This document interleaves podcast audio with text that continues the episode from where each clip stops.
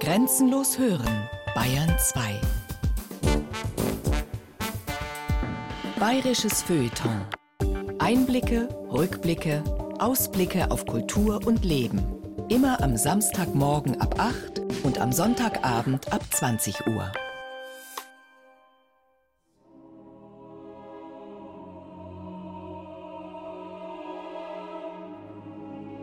Am Anfang schuf Gott Himmel und Erde.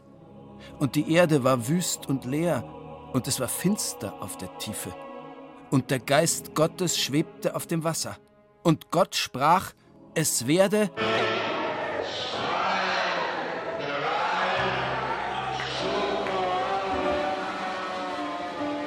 Dass Bier eine flüssige Form des Lichts sei, wurde wiederholt schon festgestellt.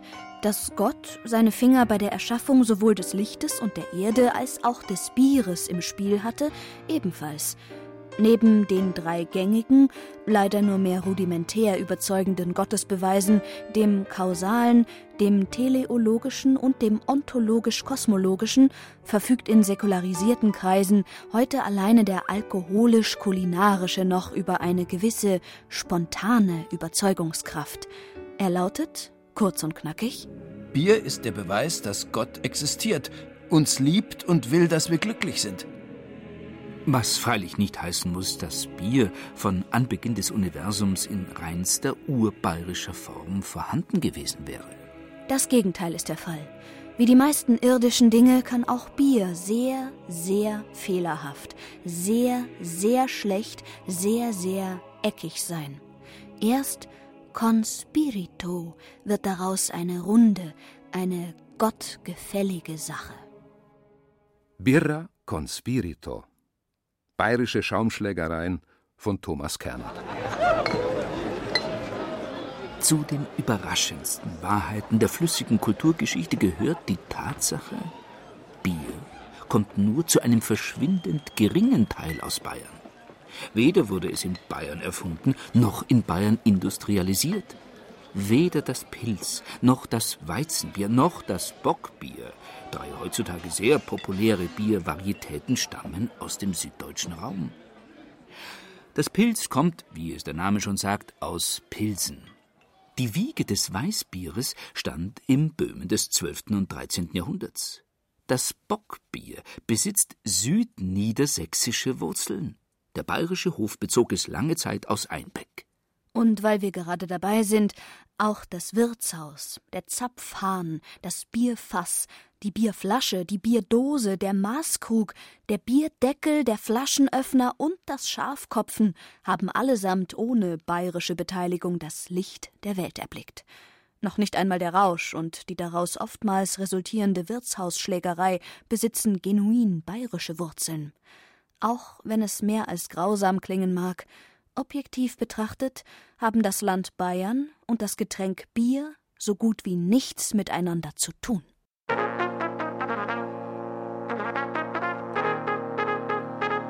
Und das ist gut so. Denn nur so konnten die beiden als wahrlich autonome Entitäten im Laufe der Geschichte zu einer ganz besonderen Einheit, zu einer Synthese, einer Harmonie, einer Religion zusammenfinden und zusammenwachsen. Rein atheistisch betrachtet verdankt sich die Erfindung des Biers allein dem Zu- bzw. Unfall. Irgendwann im Dunkeln der schriftlosen Genese der Menschheit verirrten sich, höchstwahrscheinlich im Bereich des sogenannten fruchtbaren Halbmonds, stärkehaltige Körner ins Dunkel eines feuchten Behältnisses, lagerten dort eine Weile und begannen zu keimen. Anschließend öffnete irgendein schriftloser Primat jenes Behältnis, wodurch sie, die gemalzten Körner, mit luftübertragener Hefe sowie einem kleinen Platzregen in Berührung kamen und zu gären begannen, und schon verwandelte sich die so entstandene Plörre in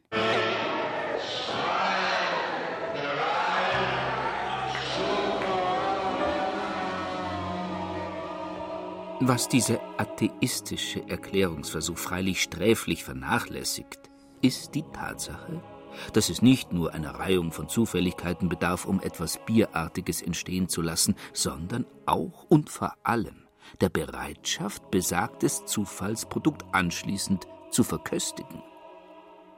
Konkret gefragt, würden Sie, sehr verehrte Hörerinnen und Hörer, eine Ihnen völlig unbekannte, farblich wenig verlockende, faulig riechende, breiige Brühe einfach so probieren?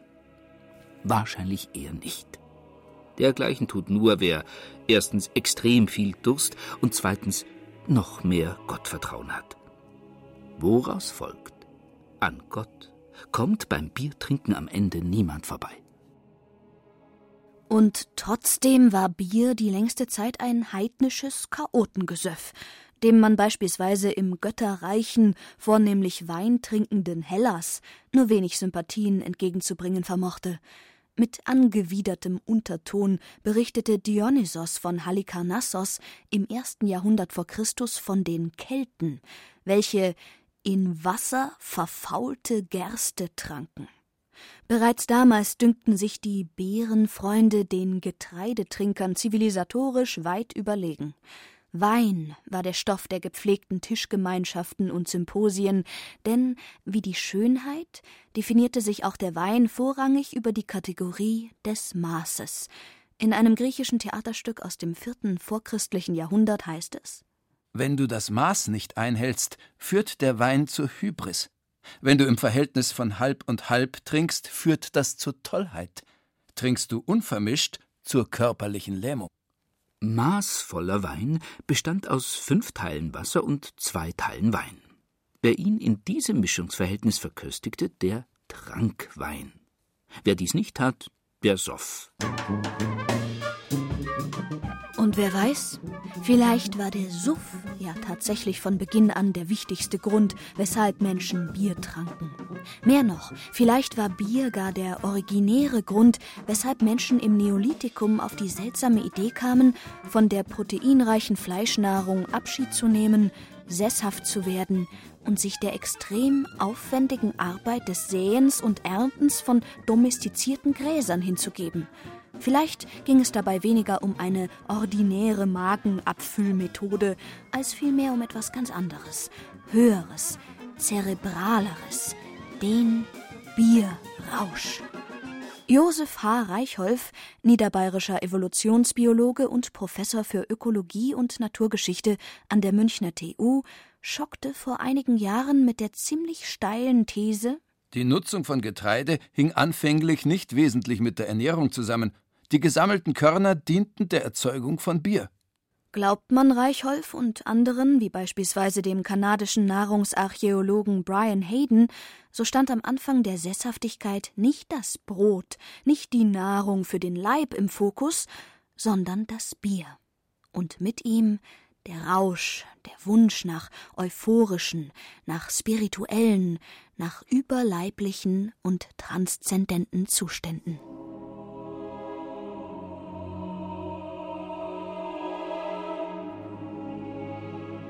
Ganz in diesem psychotropen Sinn verköstigten Jahrtausende später die Mönche des Mittelalters ihr flüssiges Brot. Fünf bis zehn Zumessungen an flüssigem Brot durfte der mittelalterliche Mönch pro Tag zu sich nehmen, ohne dem Fastengebot zuwiderzuhandeln. Eine Zumessung entsprach in etwa einem Liter. Über den genauen Alkoholgehalt des mittelalterlichen Bieres ist wenig bekannt. Ganz offensichtlich gab es in den Klöstern anno dazumal drei Sorten von Bier. Den Conventus, einen mit Wasser gestreckten Haferaufguss, schenkte man an Pilger und Bettler aus. Der einfache Mönch bekam die Cervisia, einen Sud aus Hafer und Gerste. Äbte, Patres und Promis erhielten die Kelia, ein allein aus Gerste gebrautes Premiumbier zehn Kälie am Tag, davon darf ausgegangen werden, transponierten die bayerische Fastenzeit in ein intensives spirituelles Erlebnis. Wer fastet, ist den Engeln ähnlich, dozierte der Kirchenvater Basilius, was immer er damit meinte. Kein Wunder, dass sich irgendwann auch Laien verstärkt nach göttlichen Zuständen sehnten, vor allem natürlich an Sonn- und Feiertagen, wenn die Seele zuvor viel Weihrauch eingeatmet hatte. Orientierungshilfe hierzu gaben ihnen die sogenannten Rauschtafeln, die viele bayerische Wirte in ihren Gaststätten hinter dem Tresen hängen hatten. Liebevoll wurden auf ihnen bis zu 30 Rauschzustände detailgenau unterschieden und aufgelistet. Es fing an beim Spitzel, für den es knapp vier Maß benötigte. Sieben Maß läuteten bereits das Röschall ein. 13 Maß den Suff. Wer 18 Maß inkorporiert hatte, erreichte mit dem Mordsrausch die Todeszone. Die höchste Stufe flüssiger Entleibung markierte schließlich der Saurausch. Für ungeschulte Trinker unvorstellbare 25 Liter Minimum bildeten dessen Voraussetzung.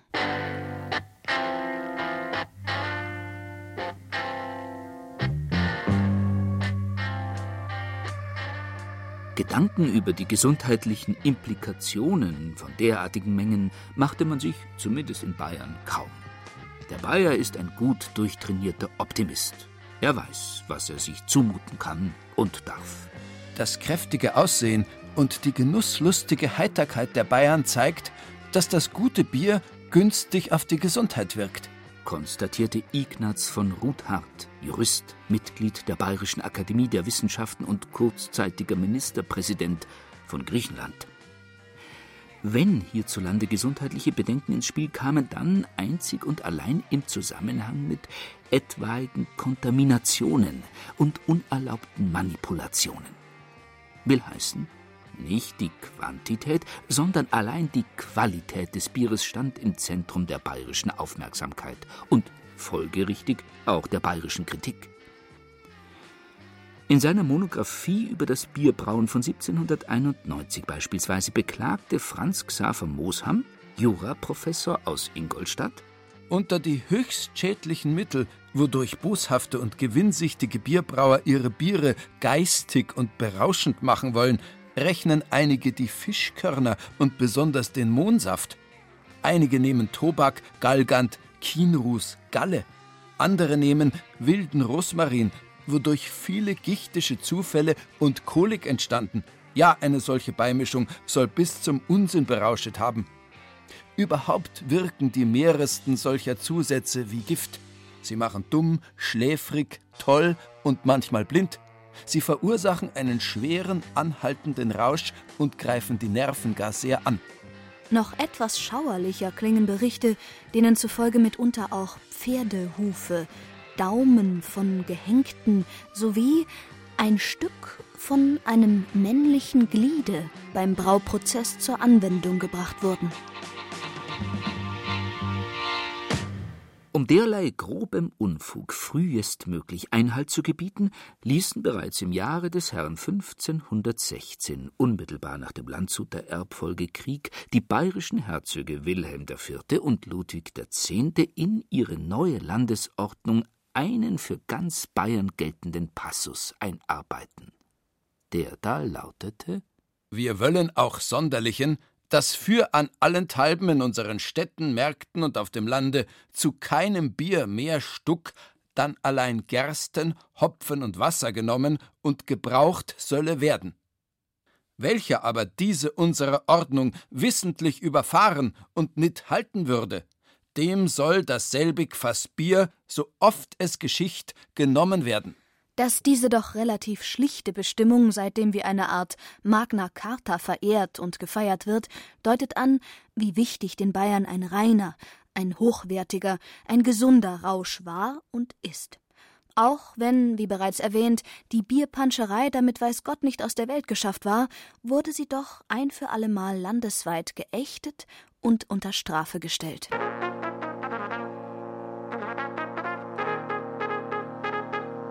Zu den mittel- bis langfristigen Folgen dieser glorreichen Tat gehörte unter anderem erstens, dass sie nicht nur der Gesundheit des Quartalsäufers, sondern auch der Wettbewerbsfähigkeit bayerischer Brauereien dienlich war.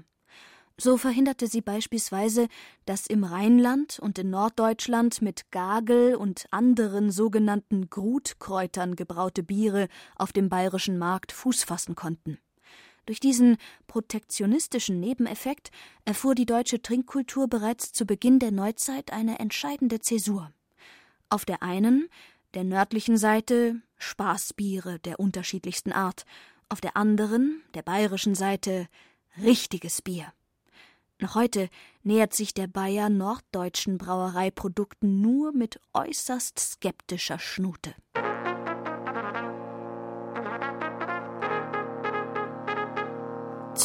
Zweitens Endlich besaßen auch die Weintrinker ein stichhaltiges Argument, um sich neu orientieren zu können. Der Spirito, der Geist, das Maß bestimmt den Wein, lehrten die alten Griechen. Das Unmaß, der Ungeist, die Barbarei, das Bier. Dieser Antagonismus ließ sich so nun nicht mehr konsequent aufrechterhalten. Durch das bayerische Reinheitsgebot von 1516 konnte jetzt auch das Bier Spirito bzw. Maß für sich reklamieren. Auch wenn seinem Genuss quantitativ nach wie vor alle Schleusen offen standen, war es qualitativ doch rigoros reguliert. Und insofern ganz bestimmt kein mit Mohnsaft, Galle oder Genitalrestbeständen angereichertes Chaotengesöff mehr.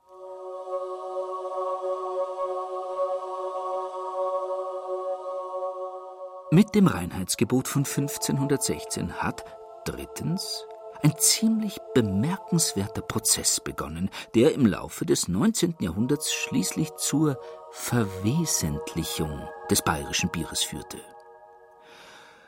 Um die Jungfräulichkeit des bayerischen Gerstensaftes auch in Zeiten des industrialisierten Brauwesens vor chemischen Zusatzstoffen und Malzsurrogaten zu bewahren, glaubte man im Zusammenhang mit den Malzaufschlaggesetzen von 1868 erstmals einer Alteration und Entartung im Wesen des bayerischen Biers und Braugeschäfts vorbeugen zu müssen.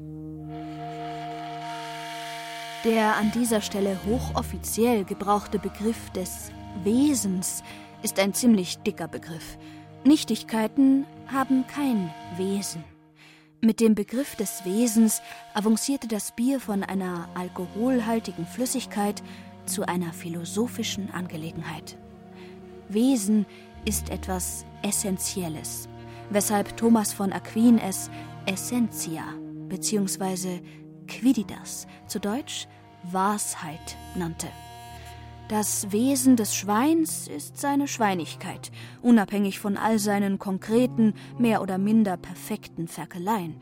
Das Wesen des Bieres ist seine Bierigkeit, die es unabhängig von seiner norddeutschen, südanatolischen oder westafrikanischen Ausformung sowie von diversen Akzidentia, als da wären Alkoholgehalt, Temperatur, Geruch, Süffigkeit, als Bier erkennbar und von anderen Getränken unterscheidbar macht. Einer der Knackpunkte der Wesensphilosophie bildet seit der Antike freilich die Frage, ob das Wesen oder die Eigentlichkeit eines Dings, einer Sache, eines Seienden jedem Einzelding, jeder Einzelsache, jedem einzelnen Seienden inhärent sei oder ob es unabhängig davon existiere.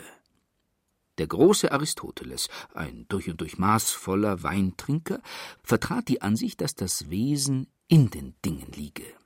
Die Schweinigkeit in jedem Schwein, die Weinigkeit in jedem Glas Wein, das Bierige in jeder Maß Bier. Der große Platon, welche Rauschmittel er konsumierte, ist unbekannt, war da ganz anderer Ansicht. Für ihn gab es die Welt mit ihren Schweinen, Weinen und Bieren auf der einen Seite und es gab das Reich der Ideen auf der anderen Seite, in welchem die immateriellen, ewigen und unveränderlichen Urbilder des Schweins, des Weins und des Biers wie in einem Schweizer Banktresor aufbewahrt werden. Zugang zu diesem platonischen Tresor hat nicht wer hirnlos frisst oder säuft, sondern allein derjenige, der denkt.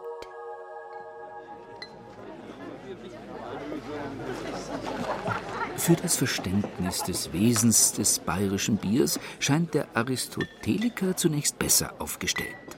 Alles, was er tun muss, ist, sich in einen Biergarten zu begeben, eine Mast zu kaufen und die Kehle zu öffnen.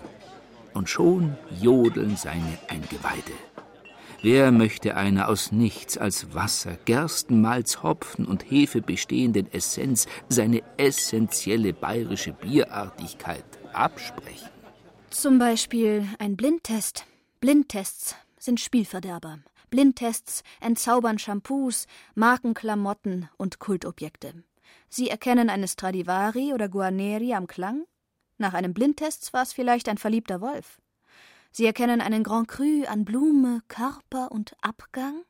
Nach einem Blindtest war es vielleicht ein Aldi Superiore? Sie erkennen das Wesen des bayerischen Bieres an seiner Frische und herben Eleganz? Nach einem Blindtest war es vielleicht ein warmes, abgestandenes Bad. Will heißen, für den Aristoteliker kann es an dieser Stelle arg eng werden. Natürlich könnte es sein, dass er bzw. seine Sinne nach der vierten Mass nicht mehr so ganz bei der Sache waren und überhaupt errare humanum est. Gut möglich aber auch, dass sich die Essentia, das Wesen des bayerischen Biers, im Zweifelsfall nie in besagter Flüssigkeit, sondern außerhalb selbiger befindet. Frage nur, wo? In Platons Reich der Ideen? Warum nicht? So wie Bayern in erster Linie eine Idee ist, so könnte doch auch das Wesen des bayerischen Bieres vornehmlich eine Idee sein. Eine Idee, deren Konsistenz nicht flüssig, sondern gasförmig ist. Eine Idee, die wie zu heftig eingeschenktes Bier vor allem aus Schaum, sprich Kohlendioxid, besteht. Kohlendioxid, das mit Hochdruck durch die Gehirnwindungen des Bayers strömt und dabei seltsame Blasen bildet. Oder anders ausgedrückt, Bier als Bier ist Bier. Bier als wesenhaft bayerisches Bier hingegen ist ein komplexes gasförmiges Hirnrauschen, auch Spirito genannt, das sich aus vielen anderen bierfremden Ideen zusammensetzt. Keine Frage, die Münchner Brauereitechnik entwickelte sich im Laufe des 19. Jahrhunderts rasant. Münchner Betriebe wie die Löwenbrauerei, Pschorr und vor allem Spaten waren in der damaligen Getränkeindustrie so etwas wie heute Apple oder Google in der Informationstechnologie. Mit der Perfektionierung eines untergärigen, hellen Lagerbiers, des Münchner Hell, avancierte Spaten 1871 innerhalb kürzester Zeit zur bedeutendsten Brauerei des kontinentalen Europas. Doch Bier brauen konnten auch die anderen, die Engländer, die Österreicher, die Tschechen. Was sie hingegen nicht so gut konnten, war Jodeln, Schuhplatteln, Blasmusik spielen, Lederhosen tragen, Gemütlichkeit simulieren. Und sich an ihrer vermeintlichen Bodenständigkeit mehr noch als am Ethanolgehalt ihrer Biere berauschen. Bereits auf der Pariser Weltausstellung von 1867, bei der die Spatenbrauerei ihre erste Goldmedaille einheimste, kamen gezielt großformatige Landschaftsbilder zum Einsatz. Bei der Weltausstellung in London 1891 konterte Pschorr mit zünftiger Musik und viel Trachtenoutfit. Ganz frech. Mitten in Preußen, in der Berliner Friedrichstraße, erbaute Spaten 1884 einen riesigen, von Gabriel von Seidel entworfenen Bierpalast nach original bayerischem Vorbild, einen dreistöckigen Simulator holzvertäfelter bayerischer Behaglichkeit mit oberbayerischen Motiven an den Wänden, soweit das Auge reichte. In München schwärmte man Hier ist ein Stück Altmünchen entstanden, wie es stimmungsvoller kaum noch erdacht werden kann. Jeder Winkel, jede Nische spricht von liebevoller Einfühlung in den bayerischen Heimatgeist. Bayerischer Heimatgeist, bestehend aus weiß-blauer Hard- und Software, ist seitdem jene Substanz, die im Wesen des bayerischen Bieres west und letzteres weit über die Grenzen Berlins und Europas hinaus zum Inbegriff einer markenübergreifenden Marke macht. Wohin auch immer der Bayer heutzutage reist, Nennt er sein Heimatland, so lächelt sein Gegenüber meist selig und sagt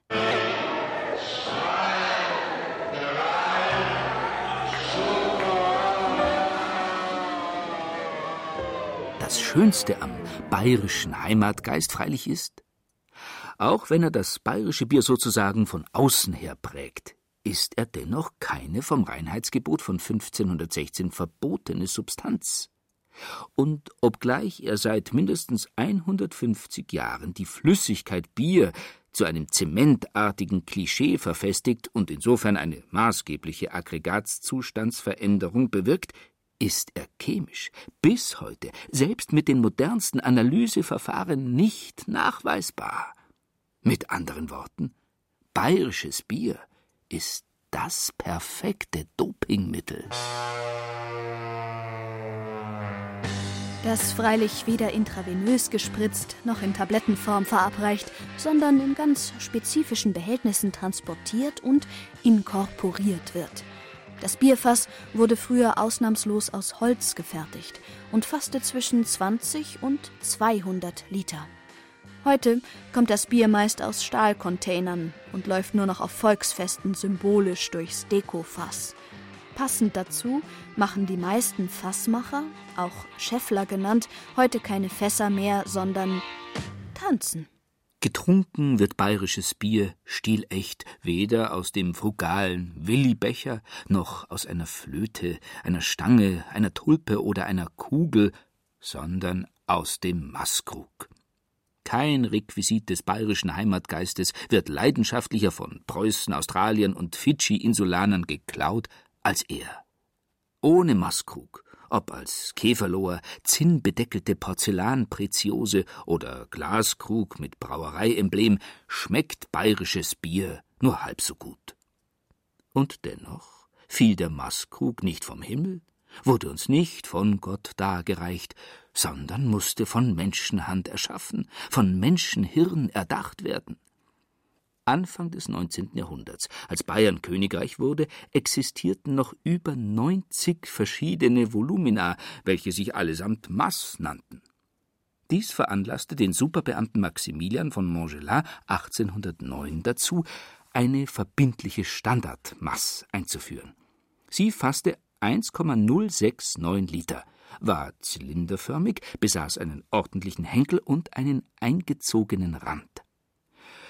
Nach der Reichsgründung von 1871 fielen die 69 Milliliter unter Protesten dem deutschen Standardliter zum Opfer.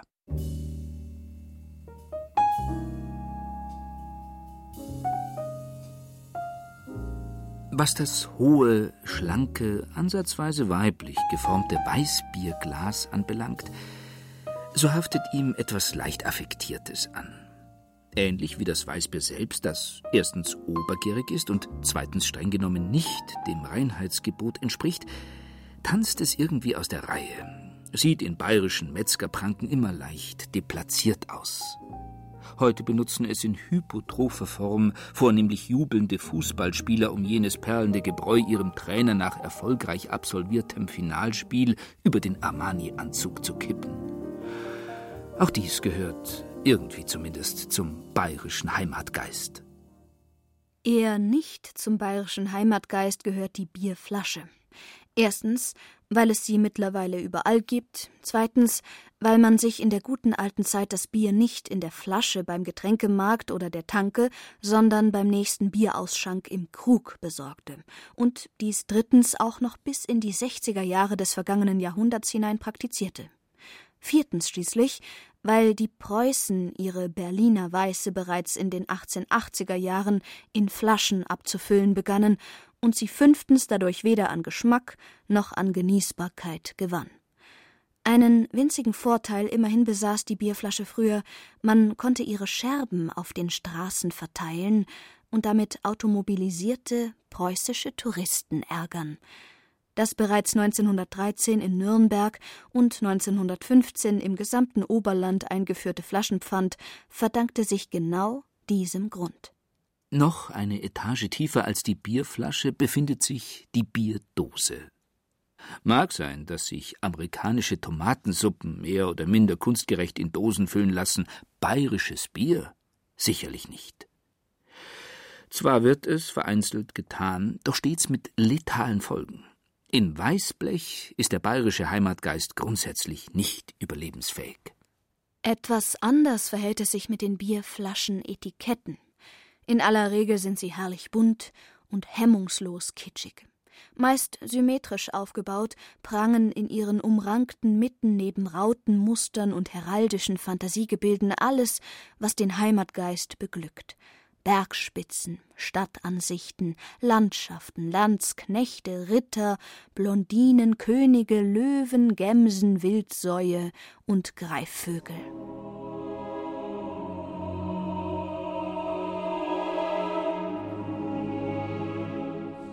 Ein Lieblingssujet dieser farbenfrohen Miniaturmalerei ist darüber hinaus der Mönch, ob im stark stilisierten Profil oder als Halbfigur von vorne.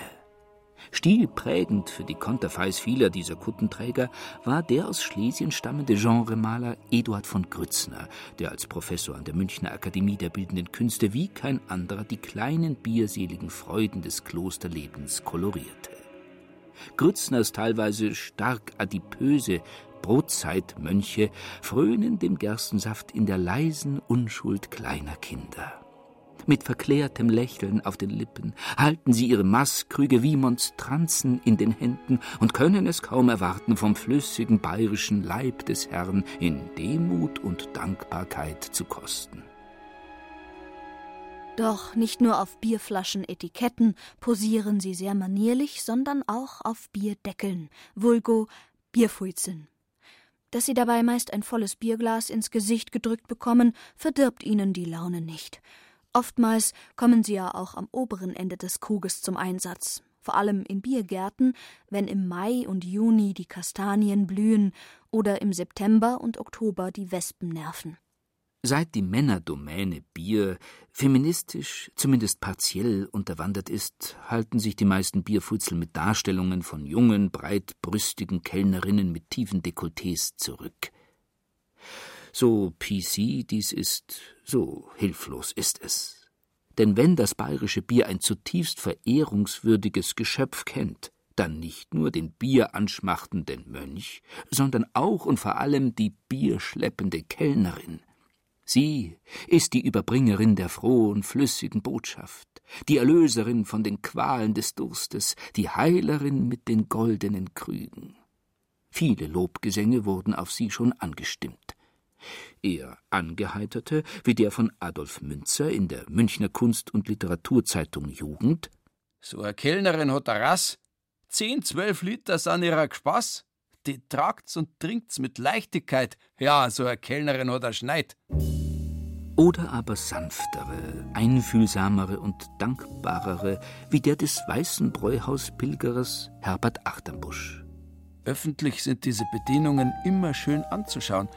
Ausgeprägte Hässlichkeit hat keine, denn diese wenn auch harte Öffentlichkeit, formt sie zu etwas mehr Anschaulichem als der private Nacktzustand zu Hause allein oder auch im Büro oder den öffentlichen Verkehrsmitteln. So wie die Männer in öffentlichen Ämtern aufgeblasen werden, werden die Bedienungen im Dienst schöner, gefasst von ihrer Uniform in Schwarz und Weiß, stolze Krähen und schäkernde Elstern und wenden sich im Brei der Gäste.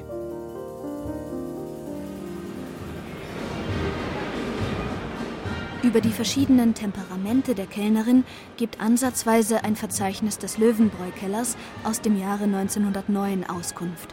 In ihm sind die Kosenamen aufgelistet, die die Stammkunden den rund 50 Kellnerinnen gaben. Da gibt es eine Anna, die Schwiegermutter. Eine Betty, die Knappige. Eine Walli, die Geduldige. Eine Greti, die Dicke. Eine Fanny, die Vorlaute. Eine Babette, die saftige. Und eine Marie, die viel begehrte. Auch wenn der Begriff der Kellnerin keine Verwandtschaftsbeziehung beinhaltet, merkt man doch ziemlich deutlich, dass sie irgendwie zur Familie gehört. Ohne Kellnerin fehlt sowohl dem bayerischen Bier als auch dem bayerischen Heimatgeist die weibliche bzw. mütterliche Note. Das ganze altbayerische soziale Leben ist nun bekanntlich ein Wirtshausleben. Im Wirtshause verschwindet die Einsilbigkeit, hier sind die Zungen ohne alle Rücksicht gelöst. Alle wichtigen Angelegenheiten der Gemeinde wie der Familie finden in demselben ihre Entscheidung und jeder einigermaßen bedeutende Handel findet dort seine endgültige Erledigung. Wer das Wirtshaus nicht besucht, gilt für arm oder blöd. So war es schon in alter Zeit, So ist es auch und so wird es auch bleiben. Soweit ein Bruckerlandarzt um die Mitte des 19. Jahrhunderts. Das Gemeinschaftserlebnis Wirtshaus gehört sicherlich zu den kommunikativsten Veranstaltungen Bayerns.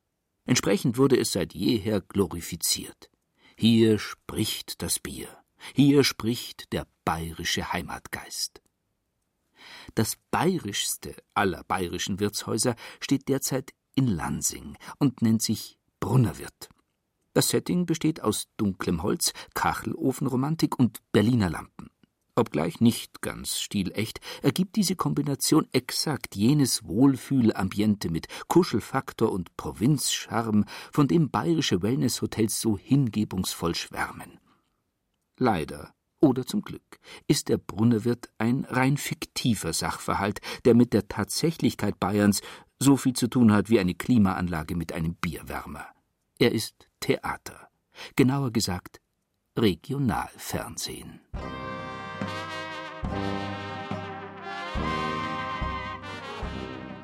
Im echten Leben stirbt die Institution Wirtshaus nämlich nach und nach aus. Und mit ihr die Wirtshauskommunikation. Die Postmoderne sitzt zum Gespräch nicht mehr Arsch an Arsch rund um den Tisch. Für ihren Tratsch bevorzugt sie heute Apps, nicht Bänke, Weite, nicht Nähe. Der Vorteil, wenn die Froni, die heute selbstverständlich nicht mehr Froni, sondern Hanna Sophie heißt, mit dem Tabo aus Südafrika oder dem Jeff in New York etwas zu bereden hat, dann tut sie dies im verschlüsselten Modus eines Instant Messaging Dienstes. Dies hat, man muss es leider sagen, einen gewaltigen Vorteil. Das Wirtshaus kann nicht mehr mithören. Das tat es nämlich die längste Zeit furchtbar gerne und ohne Rücksicht auf Verluste. Als Informationsbörse und Meinungskarussell war es auf gelöste Zungen und Kopfsalatblattartige Ohren angewiesen. Was immer man im Wirtshaus von sich gab, wusste am nächsten Morgen das ganze Dorf, das ganze Viertel, die ganze Welt. Sehr beliebt war das Wirtshaus früher, als man noch mithören konnte, bei Polizeispitzeln. Der Staats- bzw. Bayern-Trojaner von anno dazumal trug einen breitrandigen Trachtenhut, in dessen Schatten sich seine Ohren in Satellitenschüsseln verwandelten, die alles aufnahmen, was der sozialdemokratische Wirt, die renitente Knechtschaft, der sich auf Heimaturlaub befindende Student so von sich gaben vor allem in Krisenzeiten 1848 während der Sozialistengesetze sowie während des Dritten Reiches saß der Polizeispitzel oft Tage und Nächte lang im Wirtshaus und belauschte seine trinkenden Mitmenschen bis zur Bewusstlosigkeit. Kein Wunder, dass dabei kuriose Ergebnisse anfielen. In Berg am Starnberger See ereignete sich am 10. Oktober 1937 folgender Fall. Der ledige Schreinergehilfe Josef Kiesenhofer aus Berg ließ mehrfach einen fahren, und einmal erhob er sich leicht und sagte Heil Hitler. Die Gestapo München ließ Kiesenhofer wegen seines unverschämten und unanständigen Verhaltens eindringlich verwarnen, mit dem Hinweis, dass er im Wiederholungsfall mit staatspolizeilichen Maßnahmen und einer Inschutzhaftnahme zu rechnen habe.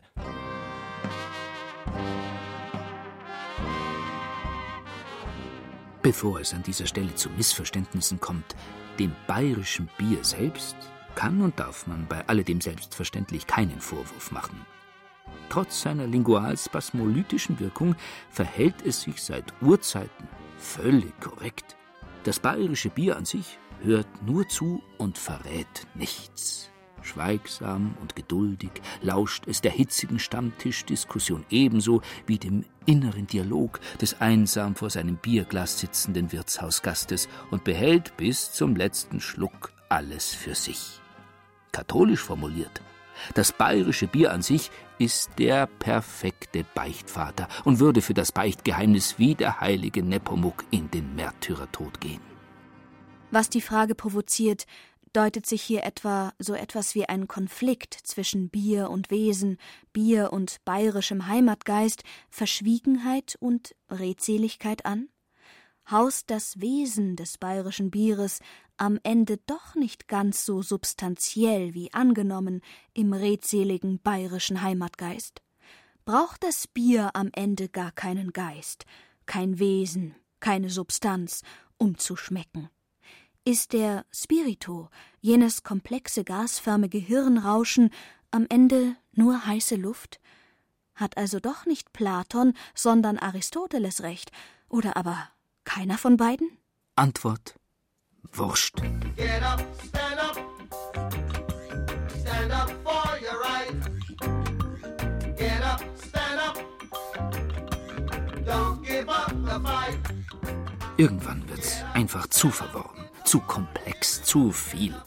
Dann muss man, ob man will oder nicht, aufstehen und das ganze gute, sorgfältig inkorporierte bayerische Bier mit oder ohne in sich oder außer sich hausendem Wesen entsorgen. Im Grunde genommen ist es eine Schande. Niemand hat bislang der Pissrinne die Lobeshymne gesungen, die ihr im Kontext des bayerischen Bieres, des bayerischen Reinheitsgebots eigentlich zustünde. Zwar wird sie massenhaft benutzt, nicht aber beachtet. Sie ist die vergessene Rückseite des Bieres, der Souterrain-Ausgang des bayerischen Heimatgeistes, das andere Rauschen im meist trüben Schein einer nackten Glühbirne. Dabei gehört sie zu den größten Errungenschaften der Zivilisation. Wie kaum ein anderes mit dem Gottesbeweis Bier in unmittelbarem Zusammenhang stehendes Artefakt verschafft sie uns Erlösung. Sie ist da, wenn uns das Gute zu viel zu werden droht, wenn uns der Heimatgeist nicht mehr nur im Kopf beglückt, sondern auch in der Blase bedrückt. In Kniehöhe verlaufend ist sie intuitiv nutzbar und lädt darüber hinaus zu netten Gesprächen mit dem Nachbarn oder zu gemeinsamen Gesängen ein.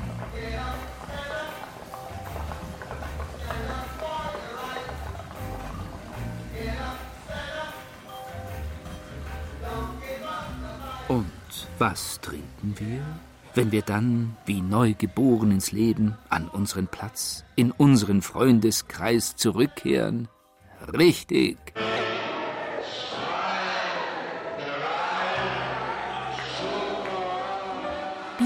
Nicht gleich Bier. Bier war nie gleich Bier. Das Reinheitsgebot war immer nur ein approximativer Wert. Aus Wasser, Gerste, Hopfen und Hefe kann man, jeder Brauer wird dies bestätigen, sehr gutes, aber auch weniger gutes, vielleicht sogar schlechtes Bier komponieren. Im steten Bestreben, den bayerischen Heimatgeist geschmacksmäßig möglichst heimatlich, sprich zu jeder Zeit und an jedem Ort erkennbar zu gestalten, hat sich bayerisches Großbrauereibier in manchem Großbrauereisudkessel im Laufe der Zeit ein wenig, nennen wir es ganz vorsichtig beim Namen, traditionalisiert.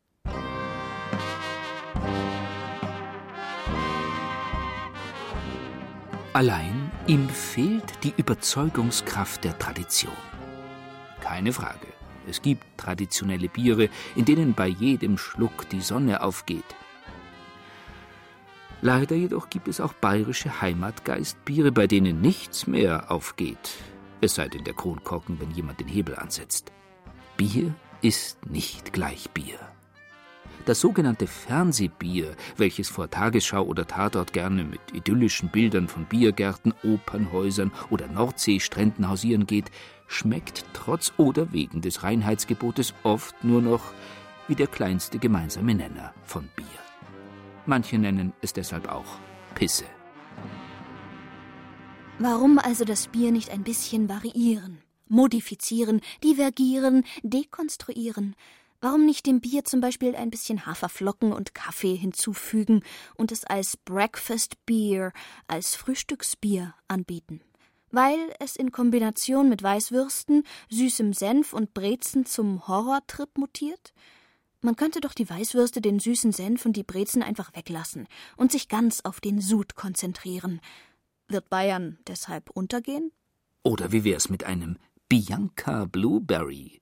Einem schwedischen Sauerbier, obergärig wie Weißbier, aber mit Blaubeeren und Salz angereichert. 3,5 Prozent Alkohol machen es zu einem luftig lustigen Sommerbier. Oder mit einem belgischen Trappistenbier? Im Unterschied zu unseren Paulaner, Franziskaner und Augustinerbieren wird es größtenteils tatsächlich noch von Mönchen gebraut. Ein Siegel zertifiziert die Echtheit. Charakteristisch sind eine hohe Stammwürze, ein hoher Alkoholgehalt und ein intensives Malzaroma. Vor Zucker, Eukalyptus und dem deutschen Reinheitsgebot haben die belgischen Mönche keine Angst, nur vor Gott. Drei Rochefortin mit rund 11 Prozent Alkohol und man kann sich über zu wenig Spirito nicht beklagen. Noch ein bisschen wilder treibt man es unterdessen im mittelfränkischen Gunzenhausen, wo sich die Brauerei Schorsch Bräu auf Starkbiere im Hardcore-Bereich spezialisiert hat. Der Schorschbock von 2014 brachte es auf 41 Prozent Alkohol. Der Schorschbock von 2015 auf 43 Prozent. Der Schorschbock von 2016 auf 57 Prozent. Damit ist er das aktuell stärkste Bier der Welt. Produziert werden lediglich ein paar hundert 0,33 Flaschen, allesamt handsigniert und handnummeriert. Und natürlich üppig im Preis. Wobei, so versichert Diplombraumeister Georg Schorsch Scheuschner, seine handwerklich gebrauten Biere nicht dem Rausch, sondern allein dem ungewöhnlichen Geschmackserlebnis dienen sollen.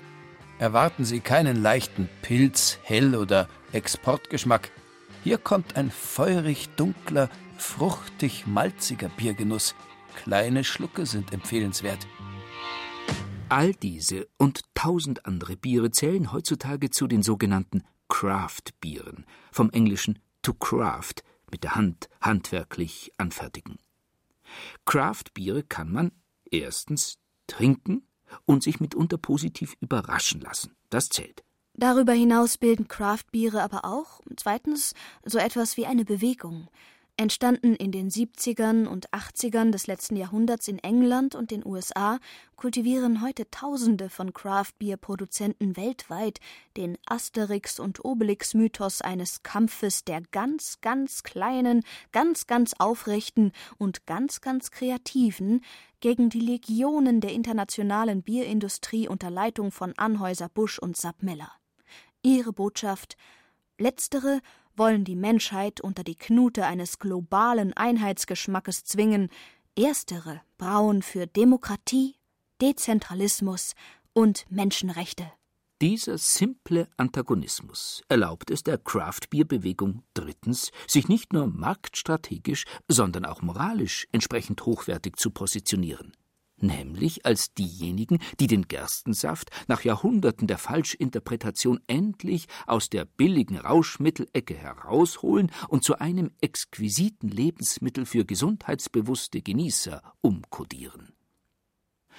Das Qualität kostet, wenn man beispielsweise statt ordinärem Bitterhopfen Aromahopfen der Sorte Cascade, Polaris oder Mandarina Bavaria benutzt, leuchtet irgendwie ein.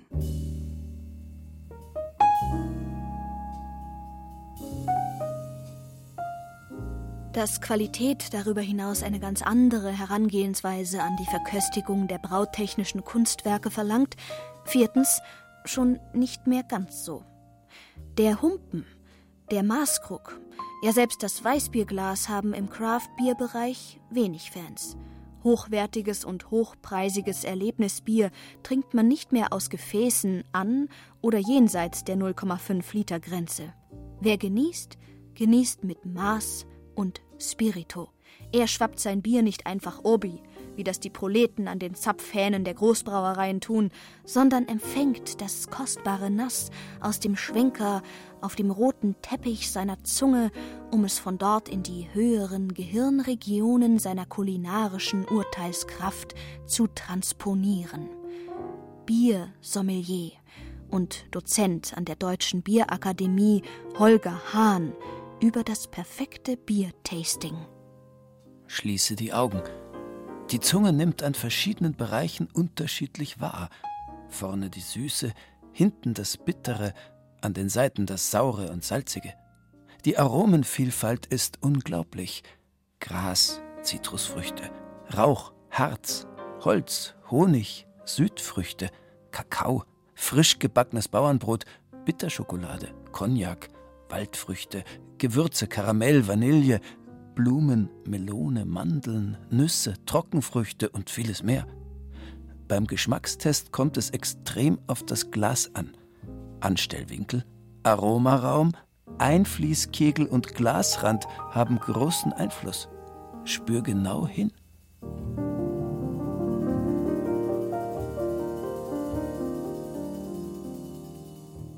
Mit unbekümmertem Bier trinken, in der über die Jahrhunderte hinweg praktizierten Weise, hat dieses skrupulöse Bierspüren nicht mehr viel zu tun. Selbst die verträumten Brotzeitmönche aller Eduard von Grützner können da nicht mithalten. Der Verdacht liegt nahe, dass die Craft-Bier-Bewegung irgendwie die Fronten gewechselt hat, dass sie das Bier mit dem Bade ausgeschüttet und in etwas verdächtig Weinartiges verwandelt hat, in etwas, das man dekantiert, degustiert und diskutiert, etwas, das sich zeremoniell und intellektuell in alle Richtungen aufblähen lässt. Beim altgriechischen Symposion würde man heute höchstwahrscheinlich Craft-Bier trinken, vielleicht ein Honey Golden Ale der griechischen Microbrewery Septem. Motto? Jeder Tag hat seinen eigenen Geschmack. Der simple Rausch, selbst in seiner bescheidenen Vier-Mass-Variante, dem Spitzel, hat in diesem geschmäcklerischen Highbrow-Ambiente so wenig verloren wie der Hartz-IV-Empfänger in der Michelin-besternten Spitzengastronomie.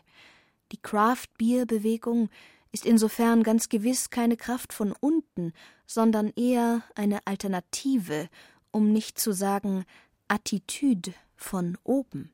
Mehr FDP oder Grüne als Bierbank. Und auch wenn nicht wenige Craft-Bier-Brauereien aus Bayern stammen, der bayerische Heimatgeist hat in ihren Hallen mehrheitlich Lokalverbot.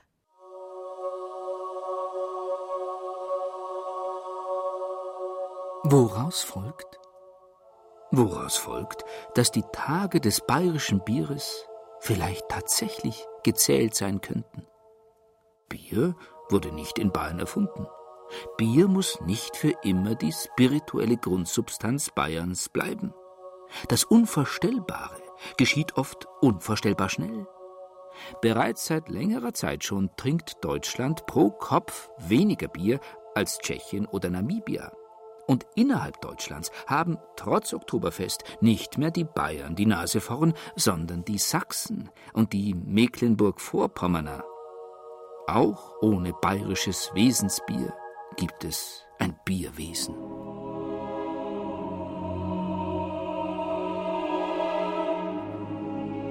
Andererseits, wenn Bier dennoch eine flüssige Form des Lichts sein sollte, sollte der Letzte mit einem schönen Münchner Hellen das Licht ausmachen. Und dann trinkt man halt ein dunkles.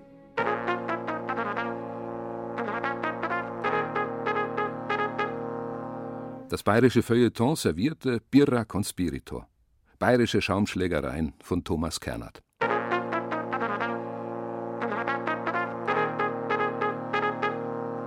Es sprachen Laura Mehr, Peter Weiß und Burkhard Dabinus.